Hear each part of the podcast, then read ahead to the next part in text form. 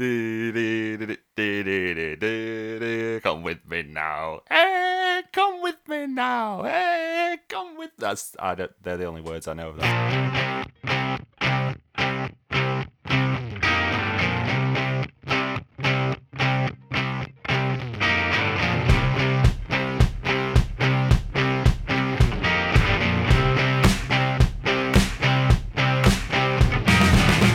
Hey, listen, fuckhead.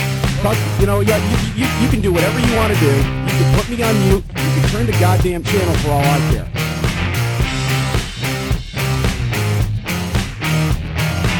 What the fuck are you doing? And you're listening to us now. So obviously you hit the fucking mute switch tonight, asshole.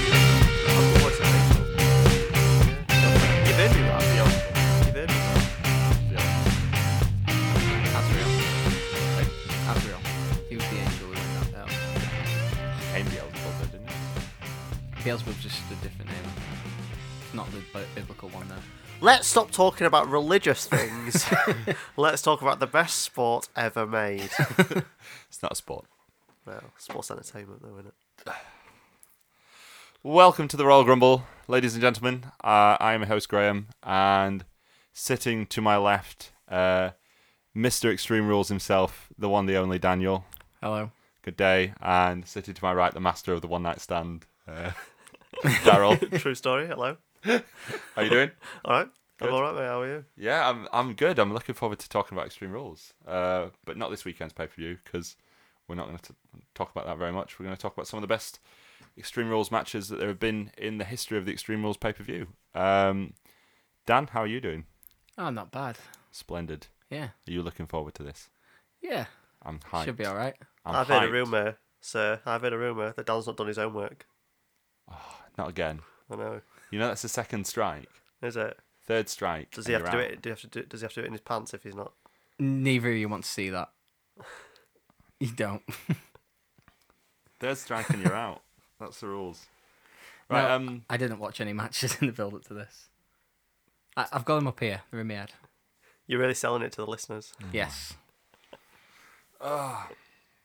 Before any of that, though, uh, I want to talk about a couple of things on Monday Night Raw. It's been a very slow news week this week. We didn't get the releases we expected. No. Officially, Ryback is still with the company. Yeah, he's just going to rot away, though, isn't he? Definitely. They're waiting for that contract to expire. Have we got any updates on Adam Rose?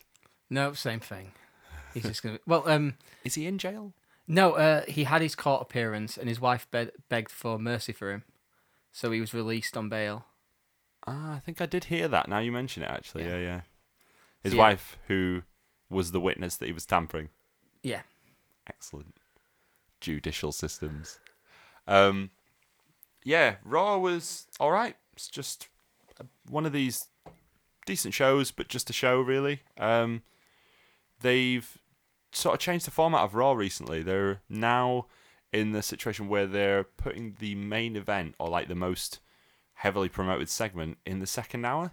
Because the third hour is pretty much dying off and nobody wants to watch it anymore So what was in the third hour? I didn't see it. the main event, like officially, like the last segment was the contract signing between Natalya and Charlotte. Divas Revolution. He did a really good job of setting up Stephanie McMahon. It put her over really well, and I'm really excited to see what they do with her in future. Oh, you're a big fan of Stephanie, aren't you? Oh, she can fuck off. Batista's a big fan of Stephanie. Did everybody see the tweet that she that he sent? I, To, I saw tw- his tweet. I can't remember what she actually tweeted, but I do remember what Batista tweeted. She said something about like the slap could arguably be a finisher or something, and then he was like, "Yeah, yeah, because it, it looks good." Then he put like a little emoji. He was like, "Oh, it really gets the boys over."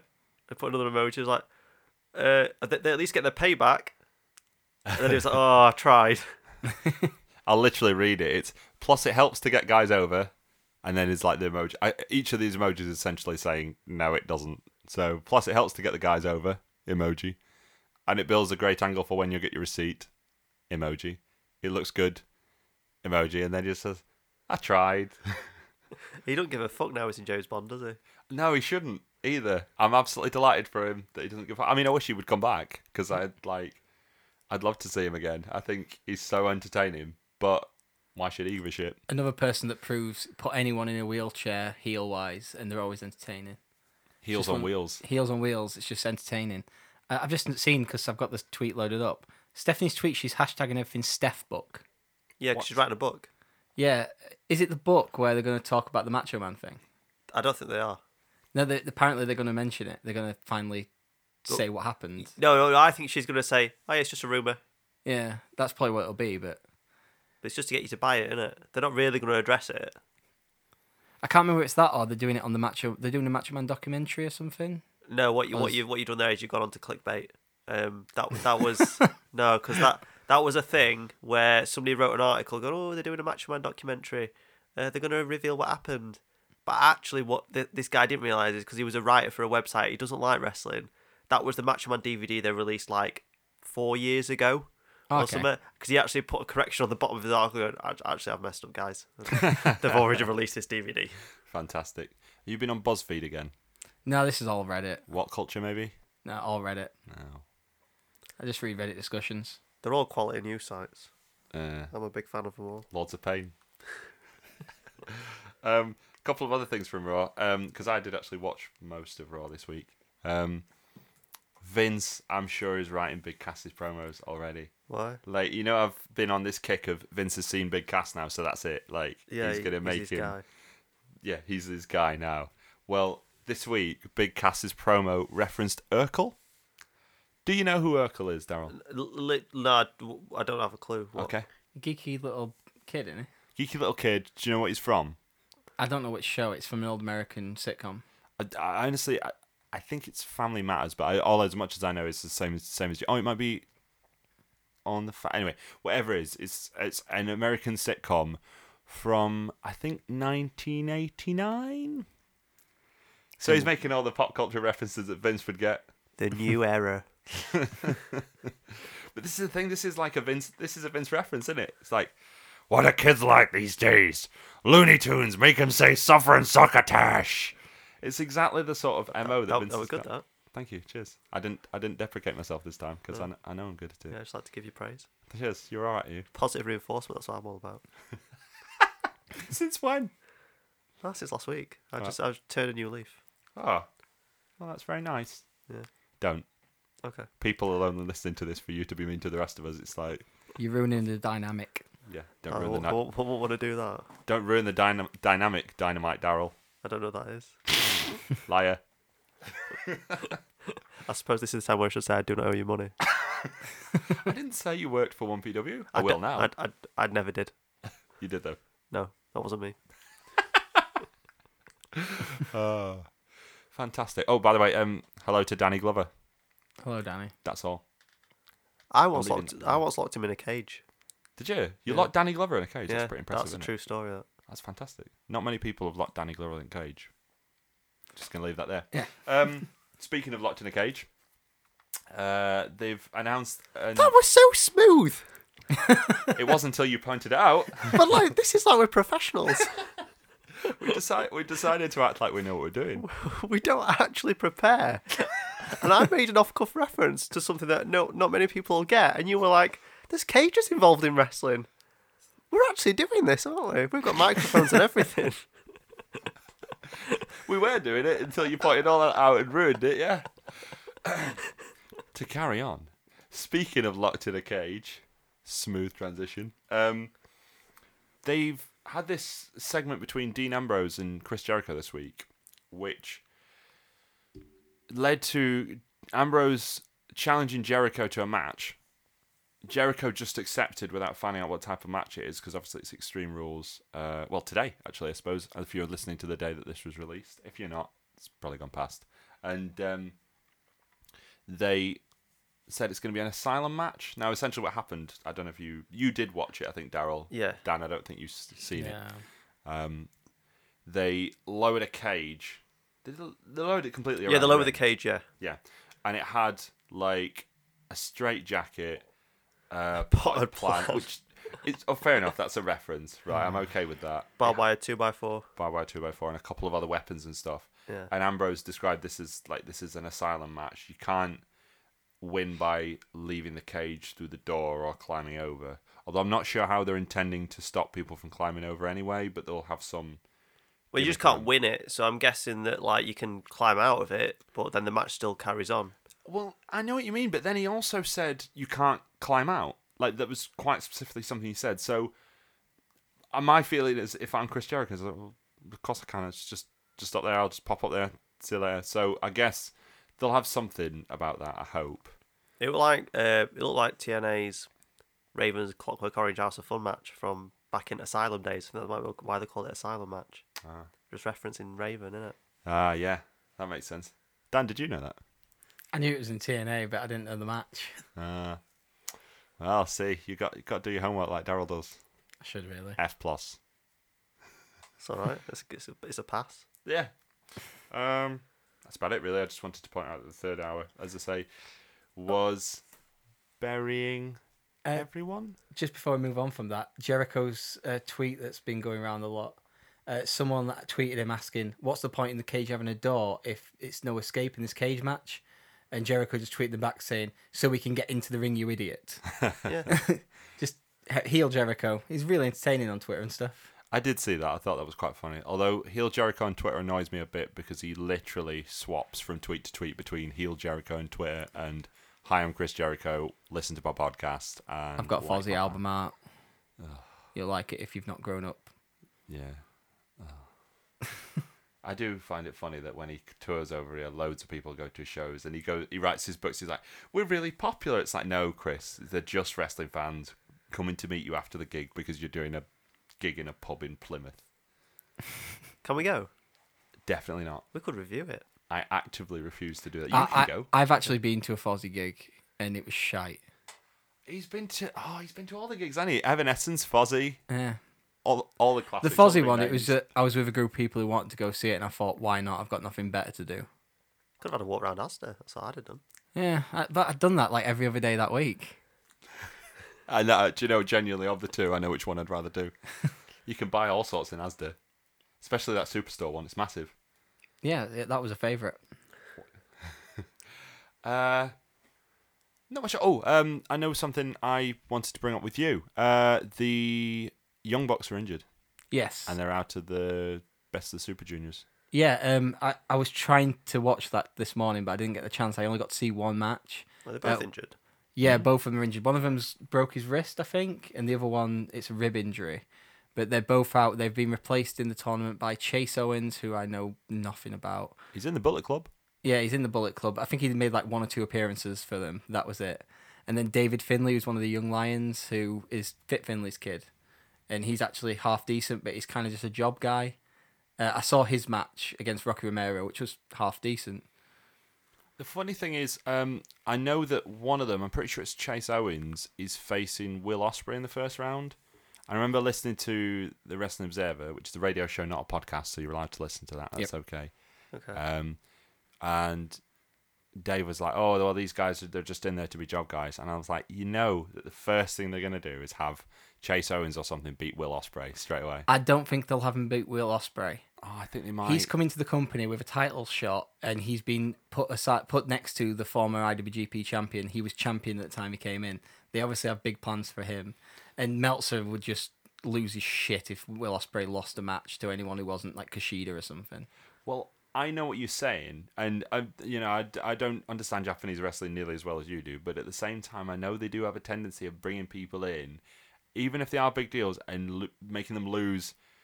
To Yeah. sort of, it's a respect thing, I believe. They usually do, but the reason Will Ospreay got brought over was a recommendation from Okada. Mm-hmm. Like that was actually how he did it. He had a match with him in London, and Okada went back to New Japan and said, "This guy's brilliant. Why aren't we booking him?"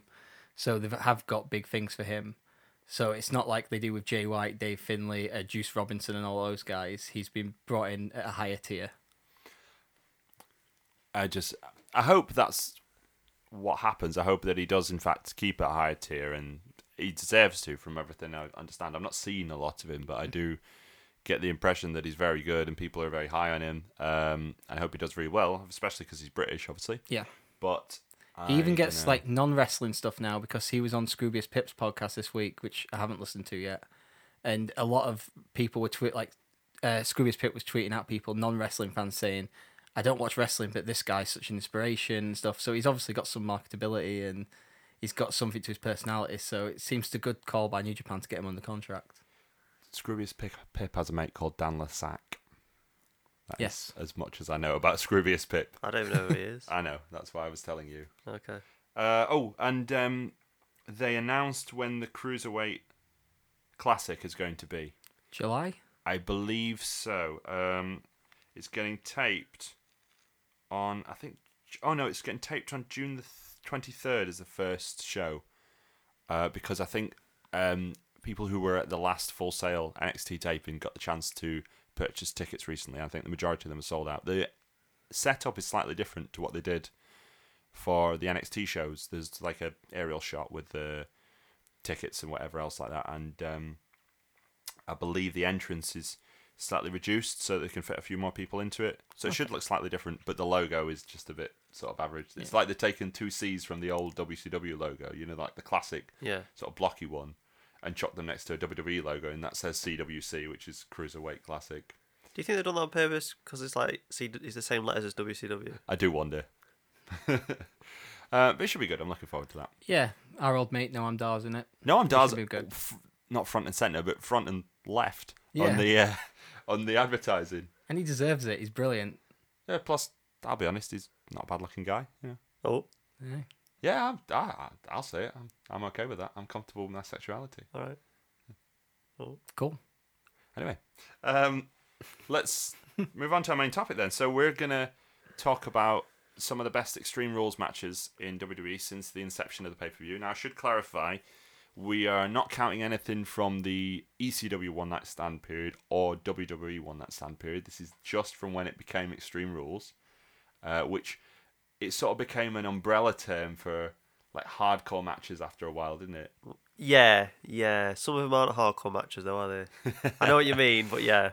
What I mean is though, like often on Raw, they'll have like, oh, we're gonna have an Extreme Rules match or stuff like that, and at a certain point, it that became the umbrella term rather than like in the sort of Attitude Era and stuff. It'd be a, we're gonna have a hardcore match. Yeah. I think because there's connotations to hardcore that they probably don't want in a PG era. Yeah, I think because when it were one night stand, I think the second one night stand they did when they were transitioning it into a brand, I think everything on there was an Extreme Rules match, and then ECW had Extreme Rules matches, and then they sort of took that term from there, didn't they? That's right, yeah.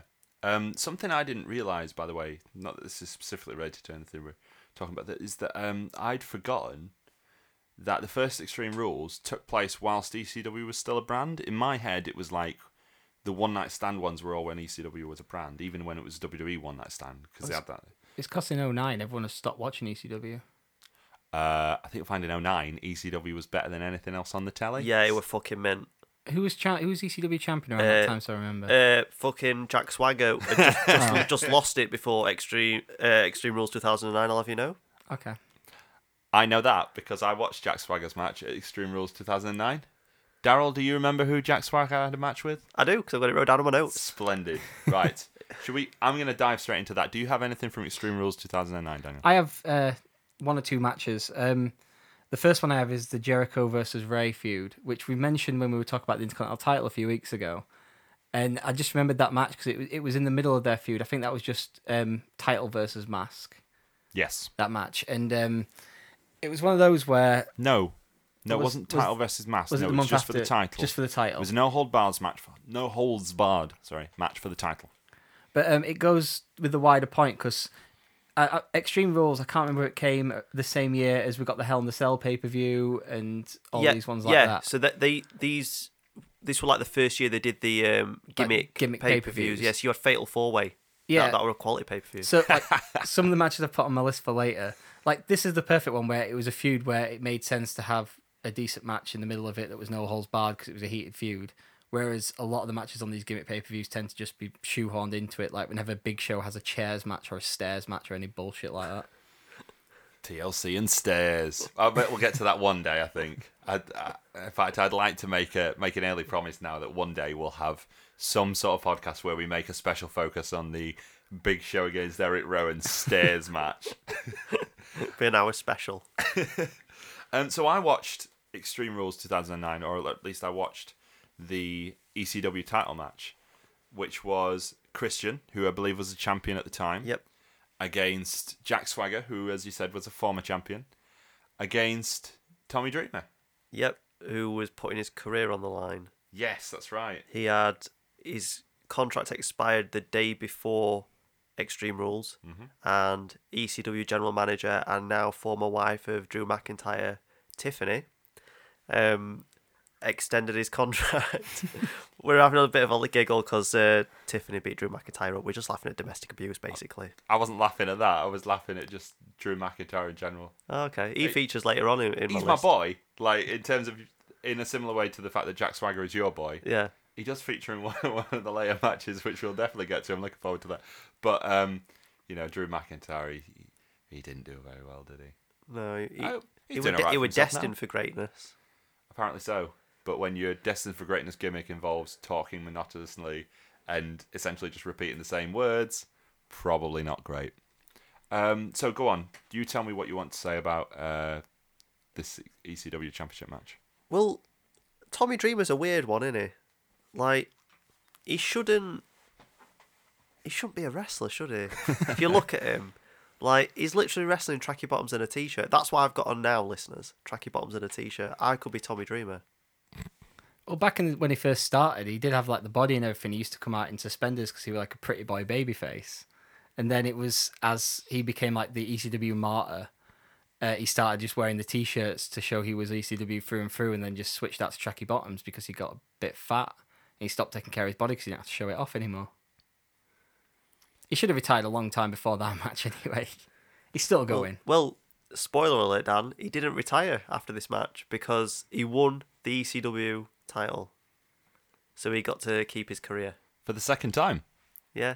However, Matt Striker on commentary Oh. is the most fucking annoying bastard I think I've ever heard. Because that's one thing watching some of these back is I've ex- re-experienced Matt Striker and Booker T on, on commentary. Yep. So it was Matt Striker in 2009, and at the end of the match, when Tommy Dreamer wins, he says Thomas John Lachlan has achieved his dream or something bullshit like that. And I'm like, but he's called Tommy Dreamer. Yeah. It's not like Edge. If Edge had done it and he went, "Oh, Adam Copeland has achieved his dream," I kind of understand that because Edge cannot be a name. No one's christ- christening the child Edge Uh, what about the U2 guy? So, in in the Edge. Yeah. Well, two words, first it's name two the, names. Yeah. surname Edge. Yeah, whereas Edge is just one word, Yeah. like like Bono. Oh shit, Oh, shit. You pissed Bono off. Now we're fucked. Him and Madonna are going to come after you. and Cher. And, you know, Moses. Ronaldo. There are others. um, yeah. So Matt Striker's really annoying. Yeah. That's one He of my was- notes on the match. He was dog shit. Do you know, the funny thing is, I remember when he first started commentating, and he sort of, he would talk about things with a bit of a passion. And I think at that time that like a lot of the commentary teams were really stale, and it was like, oh, this guy actually seems to care about what he's talking about. It's interesting. No, no, we were all wrong if we ever said that. No, I think we and I think we were right for it to we start with, and then he went a bit mental and he decided, oh no, they all love me. I'm gonna do it more. Mm, and he went right. he went too far. That's what I think happened. You know what's worse now because he does he he he did do New Japan until recently, and he does Lucha Underground. And now that he's not got Vince barking in his ear, he's actually worse for that type of shit. I believe Just some of the smarky bullshit he comes out with. It's really frustrating. I'm so glad they replaced him with Steve Corino. just yeah, he was really terrible, and that that I I remember very specifically watching that and thinking that Thomas John Lockland or whatever it was just shut up, Matt Striker. But then he was really bad for that at that time because I remember Christian coming in, Christian's debut on ECW, which by the way was so underwhelming because there was all that hype about was he going to debut at the Royal Rumble, was he going to take out Edge, was he going to take out Jeff Hardy, and it turned out to be like Matt Hardy hitting Jeff Hardy in that terrible match, and that led to that awful promo where Matt Hardy sat on a chair and they had to put music behind it so that people had to care.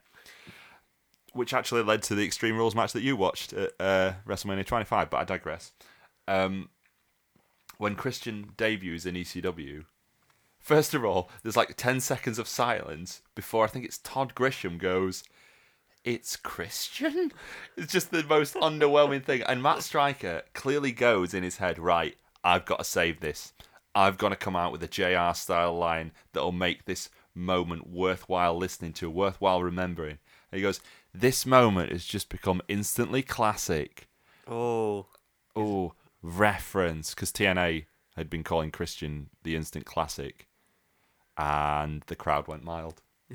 and then Christian interrupted Jack Swagger and hurt him a bit. yeah.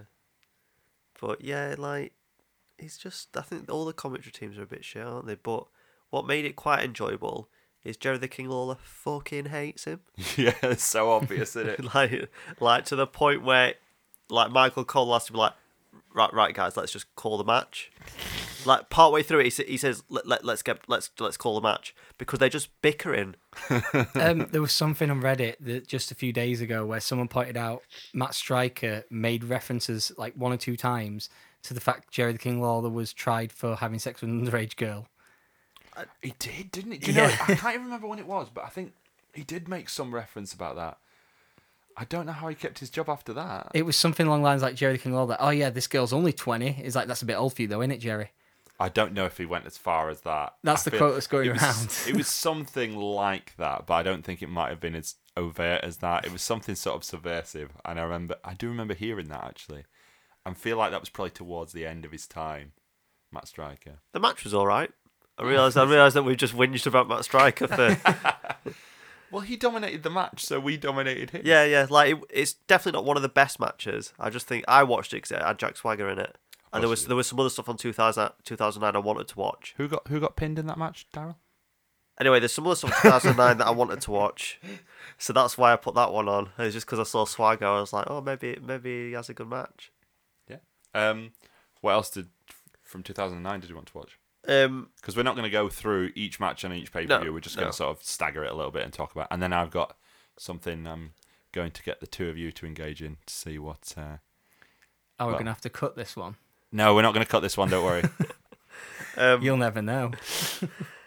Right, so I, I watched uh, two more matches in 09, but I'm not going to talk about one of them uh, a lot. So I watched Punk versus Umaga in a strap match, partially because I wanted to see if the strap match was shit, because they're usually shit, and it was all right. It was good, because like Umaga's pretty decent. Well, CM Punk was good back then, and Umaga's good. something I noticed on the description uh, on the WWE Network is obviously it says like uh, Jeff Hardy takes on Edge in a ladder match.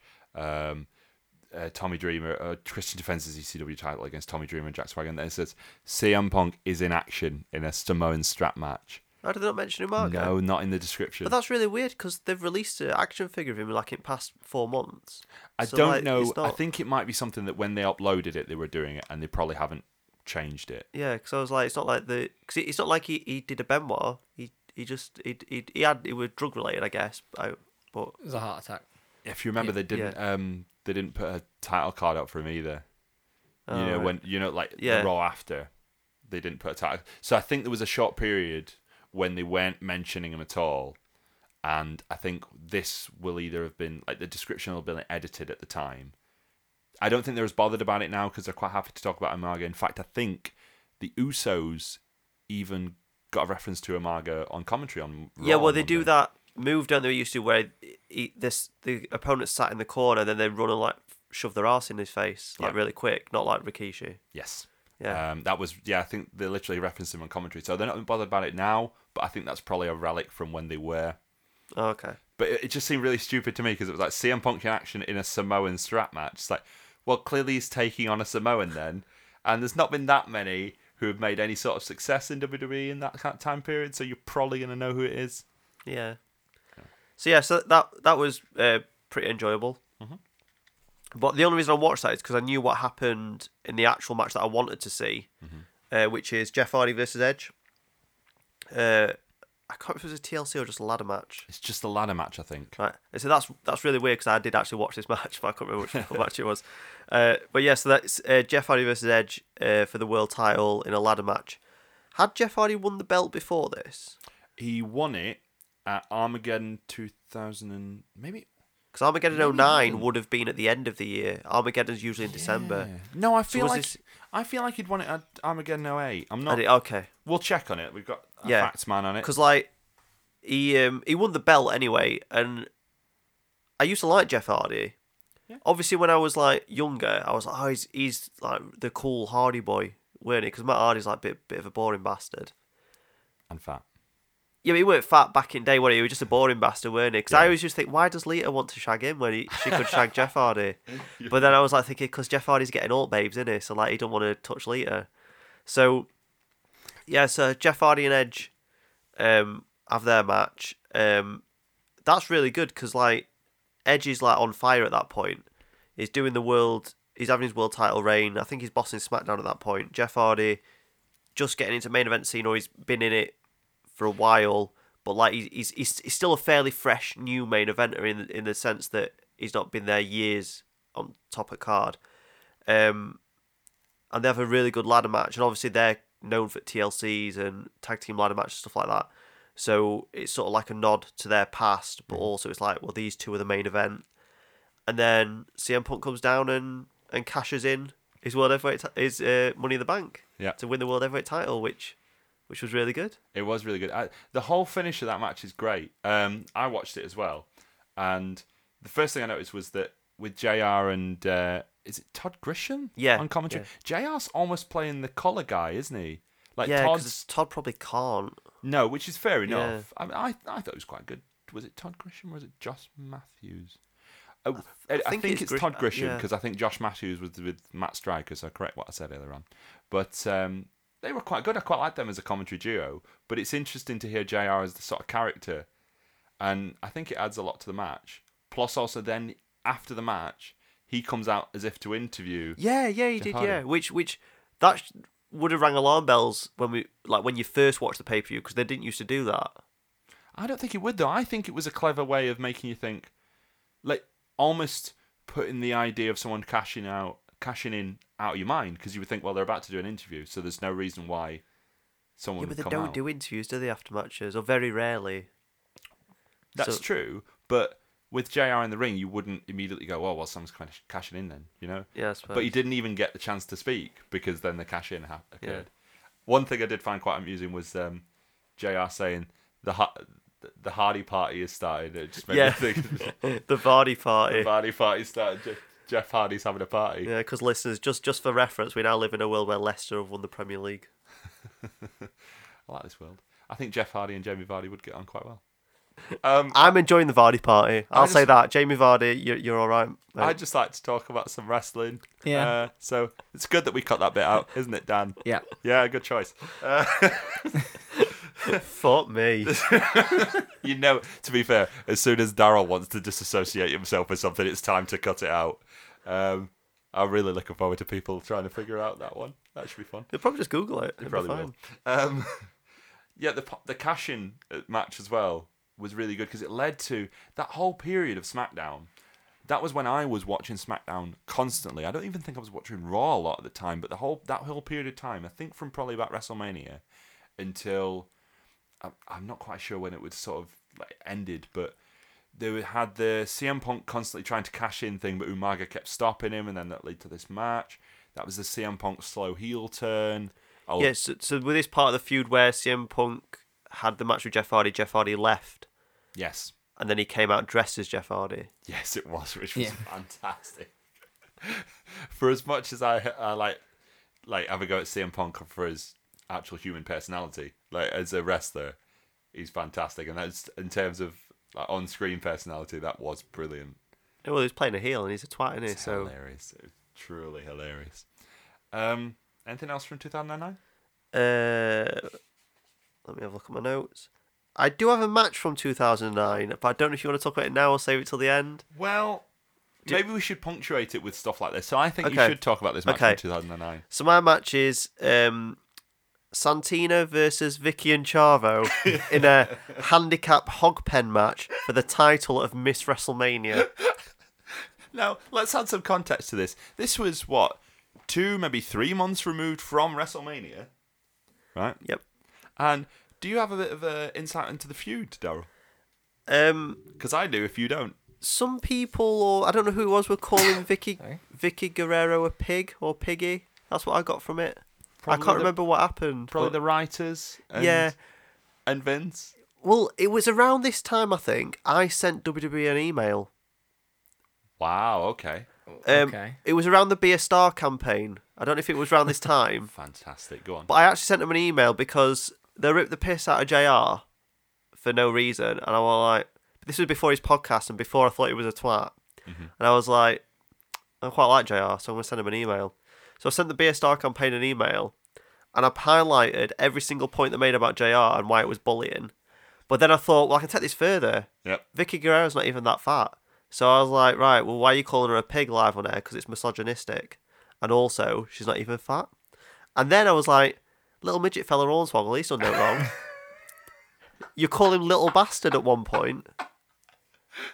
I feel like you're sort of ruining your own point by referring to him that way. But go on. I didn't call him that in the email. Oh, that's all right. They don't know I'm a horrible human being. so yeah, so I, so I sent an email highlighting all this. So I feel like I did a good deed. Did you get any response? Uh, no. No. That's def- I thought they'd at least had some kind of standard response sending back like WWE works closely with our Be a Star partners and our storylines are not representative of the real people. You know, something Yeah, like that. I, I was. I thought I'd get that, but I never did. Right, so to the hog pen. Yeah. Yep. Um. Yeah. So the referee's wading in his giant wellies. Have you watched this, Dan? At all? I know you Uh, did. I, I watched it at the time. Yeah, but, okay. yeah. Um. I don't really remember anything about this Right. match. So in my list of like top two hog pen matches, um, it falls in number two behind Triple H versus Henry Godwinn. I was gonna say I remember much more about the Henry Godwinn match than I do this one. Yeah, so it, it basically it was meant to just be Santina versus Vickie, but then I think they realised we can't do much man on woman violence, so they were like, we need to get Chavo in it as well. So Chavo comes out in his trousers and a shirt, and uh, Vickie's like, yeah, I've made it a handicap match, and she, he's like, but I'm wearing nice clothes. She's fucking getting og pen. So them two have a bit of a scrap, um, and then Vickie gets in. She has a bit of a scrap with Santina, and then Santina wins and wins the Miss WrestleMania thing. And then the funniest part of it is Vickie being all Mardy in the hog pen, Chavo trying to console her, and then tries to wipe a bit of muck off of her dress. But obviously, his hands are covered in filth, and he's going, "I'm trying, to, I'm cleaning you off."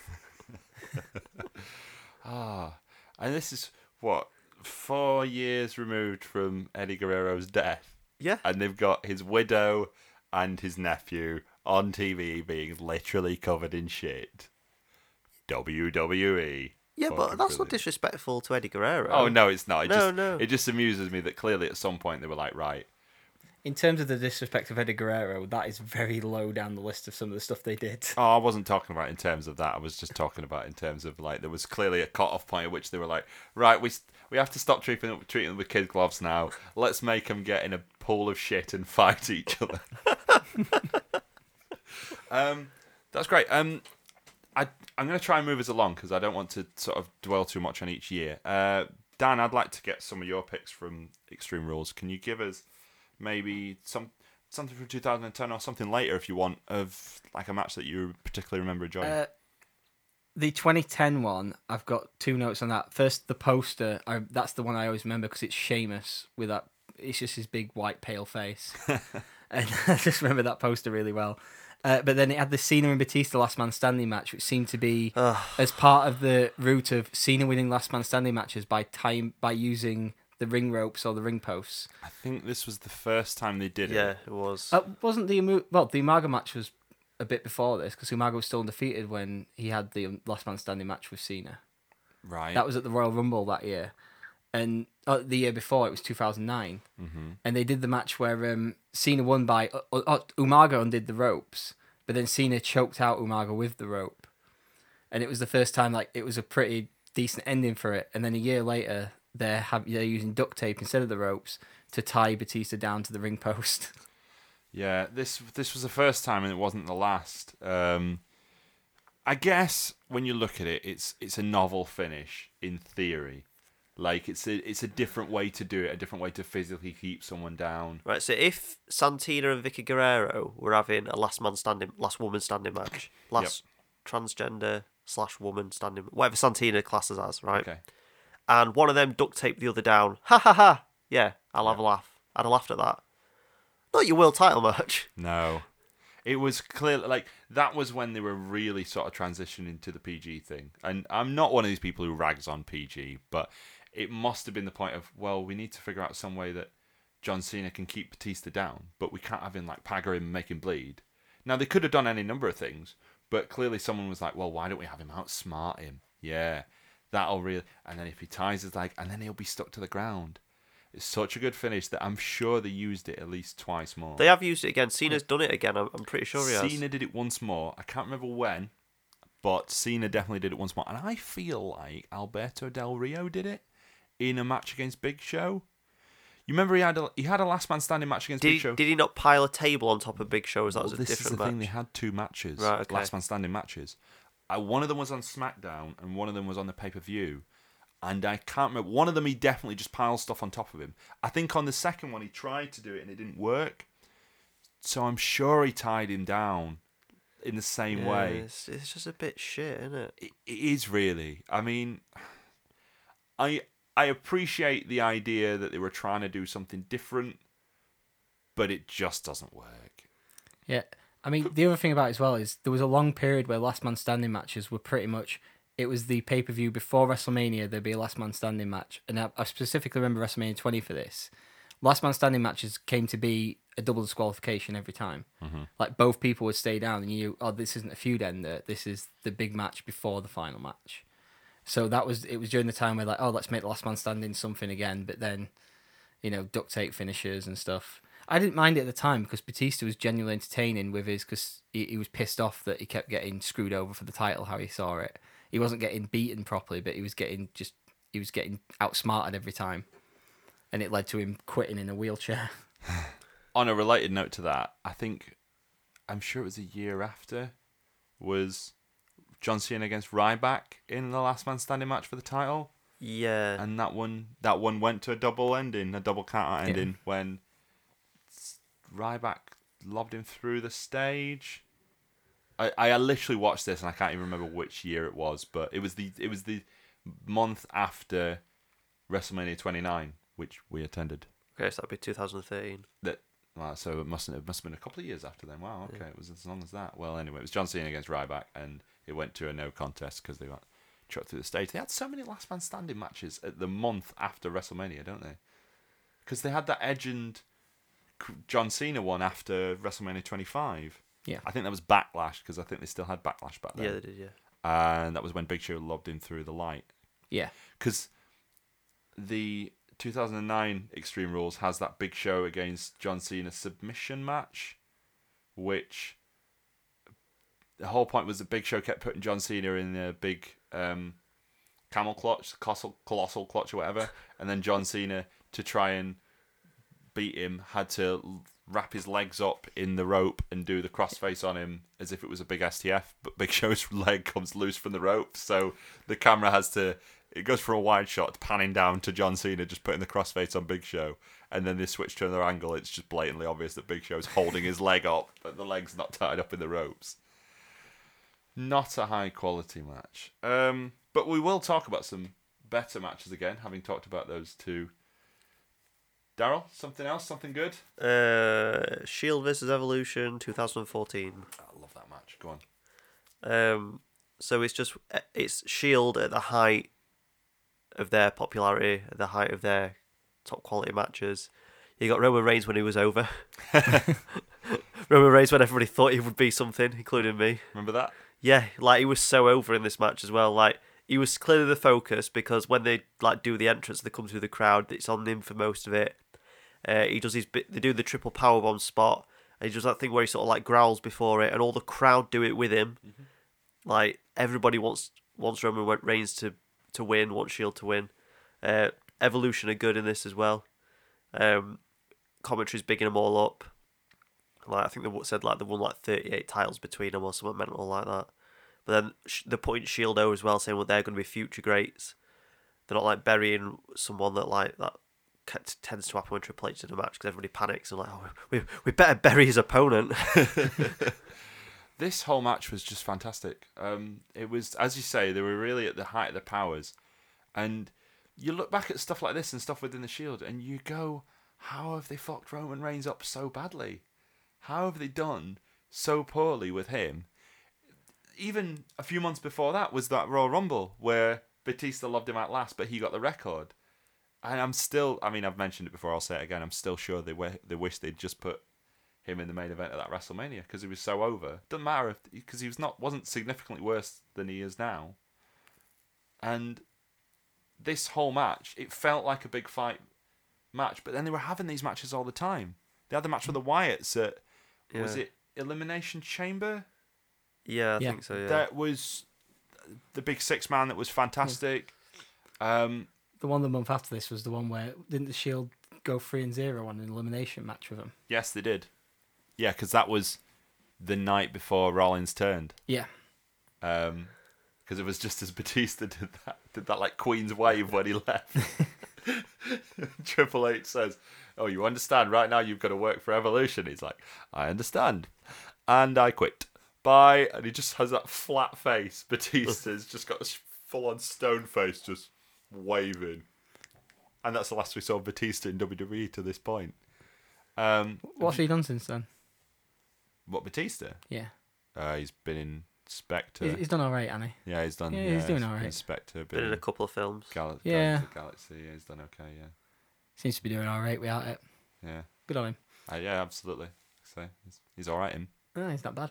Yeah. Uh, was he was he Blue Tista in this match as Yeah, well? No. uh, no, it Was was, that the month this match? after. No, because I thought he was, Yeah. um, but he came out in red red trunks. That's a shame. Blue Tista is fantastic with the flat cap and everything. It's excellent. Uh, this is is this match where Rollins does the dive? Yeah, he does a mental dive. Yeah, Yeah. Spod esque dive. yeah. Like I, I forgot he'd done that. So when when I, when I, when I watched, because I, I knew the match was good, but I couldn't remember what happened in it. Hmm. And uh, when he did that, I was like, "Fuck me, that's mental." It was.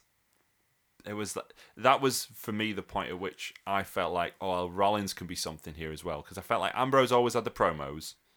Rollins was always a bit of a workhorse, and then Reigns was clearly the guy that they wanted to make a big deal. But it was at that point that I sort of thought, actually, you know what, he might be all right on his own. And sure enough, there's an argument to be made that he's been the most successful out of all of them. Uh, yeah, thoughts on that match, Dal? Uh, no, you're Daryl. You're Dan. Dan. Uh, you guys have covered everything. It was a really good match. That whole series when the Shield were just having these amazing six man tags. Every single match was brilliant, and it showed why those three guys were going to be the focus for years to come. Um, Roman Reigns is kind of messed up. Dean Ambrose is the mid carder, but Seth Rollins is the guy they've done really well with. Um, the Shield are just were brilliant at that time, and Evolution did a great job with them as well. I think it will come the time when they put them all back together, even if for just for a short run. And that might be the only way to bring Roman Reigns back. And even then, I feel like they'll put them together. Ambrose will get a massive pop. Rollins will get a massive pop. Reigns come in. Boo. I just don't think they should have split them up. I know what you mean. It felt early to me, but at the time, it worked very well. The problem was they transitioned from that into the Ambrose and Rollins feud, which was good, but it almost put Roman to the side. He had the f- match with Randy Orton where he was still quite over at that SummerSlam. Then he got injured, but then they went, "Oh, people might not remember him if he's not on the telly. Let's just put him on the screen all the time, talking about how he's going to be punching fools." and then by the time that Royal Is that when he came said, "I'm gonna cock my fist and make it rain in this bitch"? Yes, he did say that. Yes, that was not long before suffering succotash. Um. Yeah, Daryl, give us. I'll let you choose whether you want it to be a really good one or a really bad one.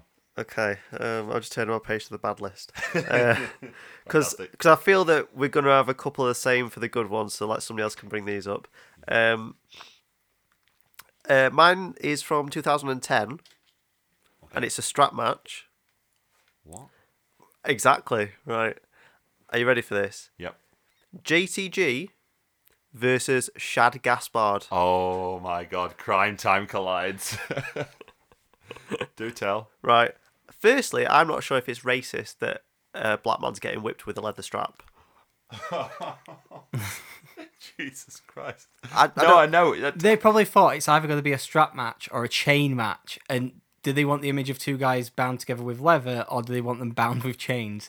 They probably did the better option there. But then, as you said, that part doesn't work either. Still Exactly. pretty bad, isn't? Um. So yeah. So this is the show that I I remember him. I remember him splitting up. Um. vaguely. I didn't remember having a match together. Um, but JTG comes out in pretty much his old Cryme Tyme gear to the Cryme Tyme music. Shad Gaspard comes down in new gear with new music. So you think they're going to put Shad Gaspard over? No. J- Really? JTG goes over. JTG Yeah. beats him. Yeah. j- So what happens is it's it's one of the classic things in pretty much every strap match. So uh, Shad Gaspard walks and hits the first turnbuckle, walks towards the second one. Uh, JTG hits the first one, and then it, like that till they've both hit three. Then there's a little bit of a tussle, and then JTG hits the fourth one and wins. That's the finish to every strap match because one I've Yeah. got is the Cena Rusev one, and they had the exact same finish pretty much. Yeah. Uh, that I just wanted to give that a mention because I feel like that no one's going to remember that match. No, I, I'm I do not remember a single thing about that match. I'm pleased to do that. I'm pleased that we got it. in a match I watched it no- recently. I don't remember much about it. Fantastic. Right. It's time, gentlemen. Okay, I want you to I want you to consider your arguments for what you think is the best Extreme Rules match since the pay-per-view has come to its inception. Okay. But before all Right. that, we have to talk about the WLC match. I want to Oh, talk lovely, about the WLC lovely, match yes. because I frankly I feel like it links into last week, and I know we all watched it because as soon as it came to this, and as soon as we did everything last week, it had to come to the WLC match. So leave the memories alone. Hornswoggle and El Torito. Uh, Dan, WLC. I actually like this match. So do I. Yeah, Yeah, yeah. it it's was all a great little match for two guys who little didn't match. you didn't even mean it. Didn't even mean it. Yeah, it's one of those like lower card feuds. Lower. That... oh dear. Yeah. Shut up. Let him talk, and then we can make the jokes. It just gave it. It's one of those things where it gives people who didn't have anything to do something to do that's a lot of fun, and it actually brought me back to when I first started wrestling, uh, watching wrestling. Um, you had things like Doink the Clown, and you had the Survivor Series match where it was Doink and his all these different clowns with him who were all little people against Bam Bam Bigelow and Luna Vachon and things like that, and it was quite entertaining as a kid. And even now, I can watch those little bits and just think, yeah, that's it's fun. It's just a nice little bit of something different before you get to the more intense stuff. Well, I watched this as well, obviously, and um, the real highlight for me was the commentators, who were genuinely much better than the actual commentators. JB Elf. JB, JBL. The thing is, they all had really bad names, and by the end of the, someone had clearly come up with funnier puns because, like, one of the, they said, "Oh, who are you? Oh, I'm Jerry the Mini King Lawler," and then eventually someone went, "Well, why isn't he Jerry Smaller?" It was like, "Oh, well, well, yeah, JB Elf was changed halfway through because he, he started as Wee BL or something. Exactly, yeah. And by the end of it, they just started to call him like better pun names, and it was Micro Cole. it, the daft thing is that even then, I think they made more short puns than anybody. Um, and they even had a small announcer and a small uh, Referee. referee. Right, the referee. Um, I think it's Jinder Mahal. He stood on the side of the apron and partway through the match, he gets catapulted into the ring and completely wipes the referee out. you need to. Do you know what? Right, if anyone's wanting to watch this, it's Extreme Rules 2004, ki- 2014 kickoff show. It's on the WWE Network. Um, it's like the main event of the kickoff, so it's not on the pay per view itself, but it should have been because I remember that show being distinctly average, and this was much better than a lot of the matches on it. One thing I wanted to point out though is that like we mentioned this last week, Mascarita Dorada, who is um, El Torito, is apparently uh, possibly one of the best workers that they had on the roster at the time, but obviously he's, you know, a mini worker. So I imagine for him it was a bit like, you know, when John Cena had that match with Khali, and he's like, how am I going to get a match out of him? Because Hornswoggle is rubbish. Well, you say he's rubbish. Um, there's a point in the match where um, somebody's on all fours. I can't remember who it is, and Hornswoggle's going to do this, trying to do the spot where Orton, you know, like when Randy Orton used to boot somebody in the head. Yep. So Hornswoggle goes to do it, um, and the wrestler moves out the way, and because Hornswoggle got disproportionate arms and legs to his body, he kicks himself in the head. That's a talent. I can't do that. It was very, very amusing. Um, yeah, uh, Drew McIntyre was involved in this match. Right. He is fucking mental. Because he did a dive over the top rope, flipped, landed on his back through a table. Nobody caught him. No, there was no one on the table. Whoever had been on the table was long gone by then. I can't remember if it was one of the matadors or if it was um, Torito himself, but I remember seeing that. I was like, the people were even going mad at that. It's like you're absolutely off your head. Yeah. If he'd done anything like that in his actual like chosen one bit, he might have got a bit more over. But like, what? Who in the right mind pre-show. booked this? Yeah, booked this match and went right in this match. You need to do a flip over top rope through a table.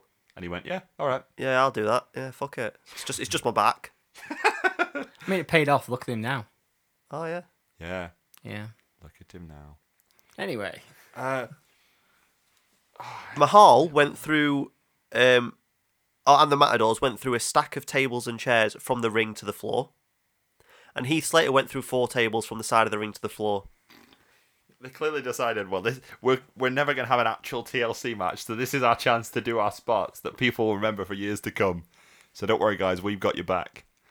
Um, you got anything else to say about this match? That I've literally just read all my notes out, mate. No, Fantastic. that that Right.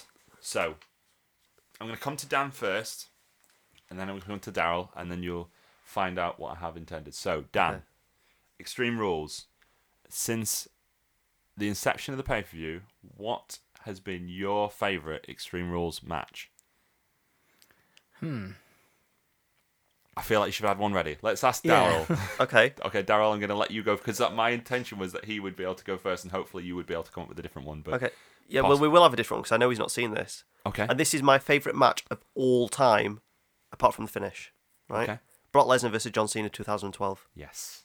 I hoped that one of you would have it. yeah, I haven't seen it. I, I- it, it actually boggles the mind that you haven't seen this match. So I'm quite willing, along with Daryl, to talk about this match to you. But what have you got? Tell me. Um, I'm just looking at my list and thinking, there's nothing that really sticks out. Probably the Shield Evolution match is probably my favorite on any of the pay per views okay. because that match. Like we've already said everything we can about that match, but I was gonna just mention like the bigger thing of like the whole gimmick pay per view thing. There's so much that like they. There's some feuds I've listed on my list where it's like I've got the Jericho Punk thing from that one because I have seen that match from that pay per view. Uh, they've got odd matches through the years that are actually they had stories that m- made an Extreme Rules match work, but a lot of the time it's just we've got a gimmick pay per view, we've got to do something for it. So like on my li- like the Cena Rusev Russian strap match, which is just a bit silly. Uh, the Kiss Me Arse match last year as well. I'm guessing that was on Daryl's awful list. Um, no. No, he wouldn't waste his time watching no, it. no. Well, they just come up with all these silly gimmicks, and I was going to make a point about the whole thing about gimmick pay per views is the idea is really great in principle, but then a lot of the time, like we we do have these good matches, but then a lot of the matches are just kind of, oh well, uh, these two are feuding. Oh, this time it'll be a gimmick match. It'll be Extreme Rules this time, or it'll be a ladders match or whatever. Okay, well, you've got a fair point there. I do agree with that. And actually, I was going to make a wider point about that in that um, as much as people sort of complain about, as I mentioned before, the sort of PG thing, I think when you see something that, uh, well, I think this ties more into the Brock Lesnar and John Cena match. So I'm going to let you talk about that and I'll bring up my point, which I want to say. So, Daryl, tell us. he elbows him in the fucking skull and cuts him open, right? John Cena is crying on the floor, and Brock Lesnar looks to the camera and just taps his elbow and smiles. Right? He's a fucking savage. I can't believe you've not seen this because, right? You, I don't know if you still are like a massive MMA fan, but you were at the time. Yeah. And surely, and you were a big wrestling fan, so surely you think, well, Brock it Lesnar's coming back. it was during my wilderness years. I wasn't watching at the time. Yeah, but you've seen the Jericho Punk match That's from the because- same show. That's because I've gone back in time and watched whole feuds, and that's just not a feud I've watched. Ah, Dan. Right. I'm actually with Daryl on this. Like, it, I don't know if it is my favourite match, but it's very close. I, I will watch it. You YouTube's absolutely good have to. it. And in fact, you know what? I'm going to do a callback on this, right? Next week, you're going to watch this match by next week. It's only 25 minutes long, right? So Okay. it's, relatively speaking, it's not that long a match. It is absolutely 100% worth watching, and I could watch it any day. Yeah, you've just got to think of it in context as well. So at that time, you had a lot of people going, "Oh, don't like PG, don't like PG." Brock Lesnar walks in, and all the promos before it, they're doing sit down. You know, like they're doing UFC where they just sit Yeah. him down. So Brock Lesnar like that, going, "Yeah, I'm not an entertainer. I'm a fighter. I'm here to legitimize WWE, and he's legitimizing, and I'm going to do it."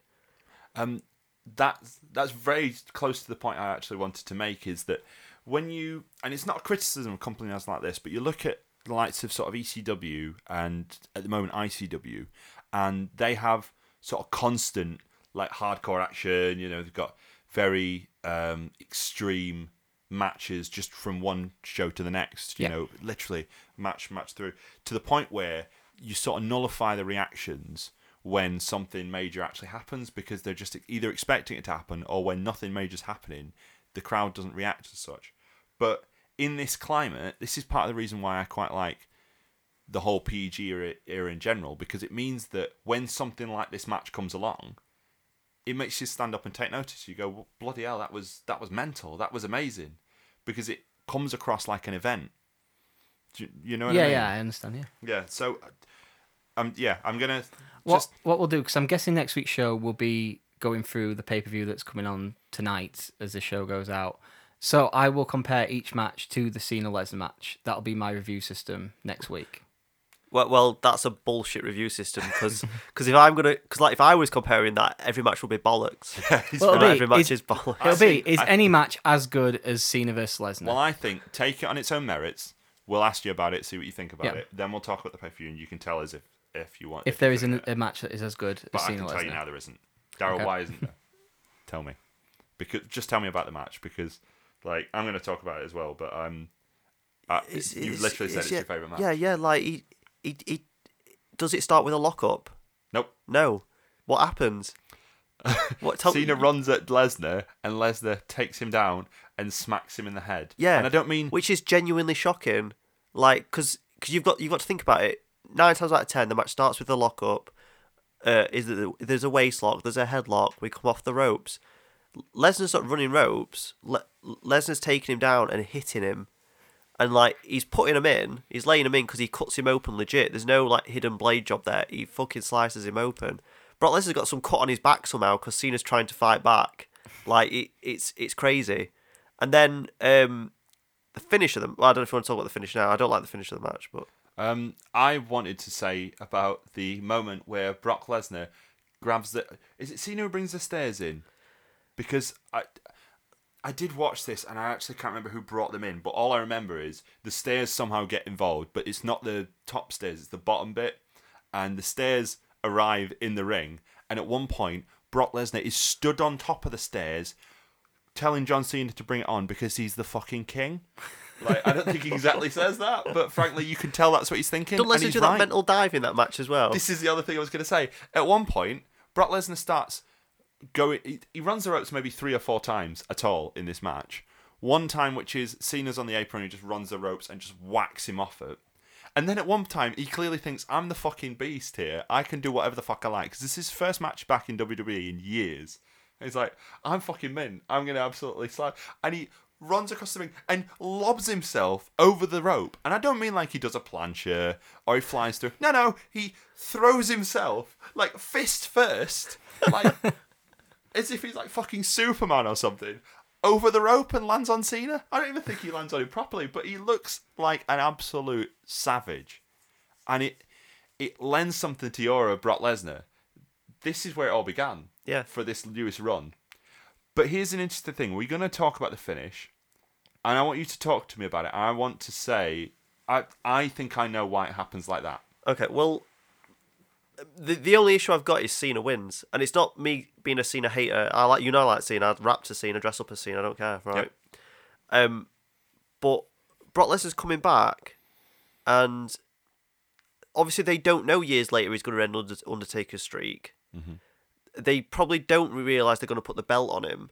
Mm-hmm. However, I think it's all lessened every time you have him lose before you do stuff like that.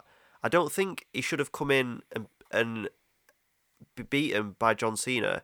Cena could beat him later on. I don't have an issue with that. But I just think that you come in your first night in, you fucking beat the main guy in company. See you later. Right, who's next? Right, I'll have him. And then you just plow through people. I think he should still be champion now. I just think they should have just kept it on him because just bring him in every so often to defend it. Um, but yeah, I, I just didn't like that Cena won. And then they had that weird thing after the weird promo that he cut after. That wa- he sort of sat on the stairs going, "Oh yeah, my arm's pretty beat up. I'm probably gonna get told off by my boss uh, because I shouldn't be speaking out of turn. I'm probably gonna go away for a little while." Then he turned up next night on Raw, so I don't I don't know what that was all about. Well, I'm gonna I'm gonna defend Cena a bit for the promo because I genuinely do think that at that point he was expecting to be away for a while because he'd just been absolutely pagged, and he probably thought at some point was gonna someone was gonna go, yeah, you should probably take a bit of time off, but of course they weren't gonna because they pretty much thought he was the golden goose. But here's the thing on this, and this is why I think they did the finish. I agree with you that they were wrong too, right? Because knowing what we know now, in context, looking back at that, you go, well, that was a mistake. He should have beaten John Cena his first night in the company. Here's why I don't think they did. They had Brock Lesnar signed to a one-year deal, I think Yeah, I think so. which had a certain number of dates. I genuinely think they didn't expect him to fulfill any more than this date. Or, well, let me clarify what I mean by that. I think they were proofing themselves in case he didn't. okay. Because he's got a history of doing whatever the fuck he likes, which is mint, and I love him for that. But I honestly think they went, right, well, we've definitely got him for this show. He's definitely going to do this show. We need to have Cena beat him because we need to establish that Cena, he's as our guy and he's better than this UFC guy. Because if he never comes back and if he never does the job, say he beats Cena his first night and then he's like, yeah, I, I, I did the wrestling match, but it's all gay shit. I don't want to do it ever again. I'm off to hunt. I think there was a a nagging doubt in their mind that he was going to fulfill his contract, and I think they wanted to make sure they got that win out of him for Cena in case he didn't come back. Now, as I say, knowing what we know, it was absolutely the wrong move, and he should have. He did destroy him, but he should have won. But I feel like that's why they did it. Yeah, I can see what you're saying. Um, as far as the promo at the end goes, uh, like I say, I'm not I'm not gonna rag on him for it, but it is true. Having watched this match, this match is in Chicago, right? It's while CM Punk's still with the company, and Yes, the same match as the Cena Jericho, same event as Yeah. Cena Jericho yeah, so Fight. but but that's worth bearing in mind because obviously Chicago since has just become a haven for like CM Punk chants anyway, and he does make a mention of the fact that this is always CM Punk's town, and this is obviously some years after they've had that Money in the Bank match. The five. St- By the way, everyone remember Dave Meltzer gave John Cena a five star match, uh, so don't forget that. Um, Cena does win parts of the crowd over, I think, during this match. Genuinely, I believe that he wins parts of the crowd over because this match is so brutal and he takes an absolute fucking kicking.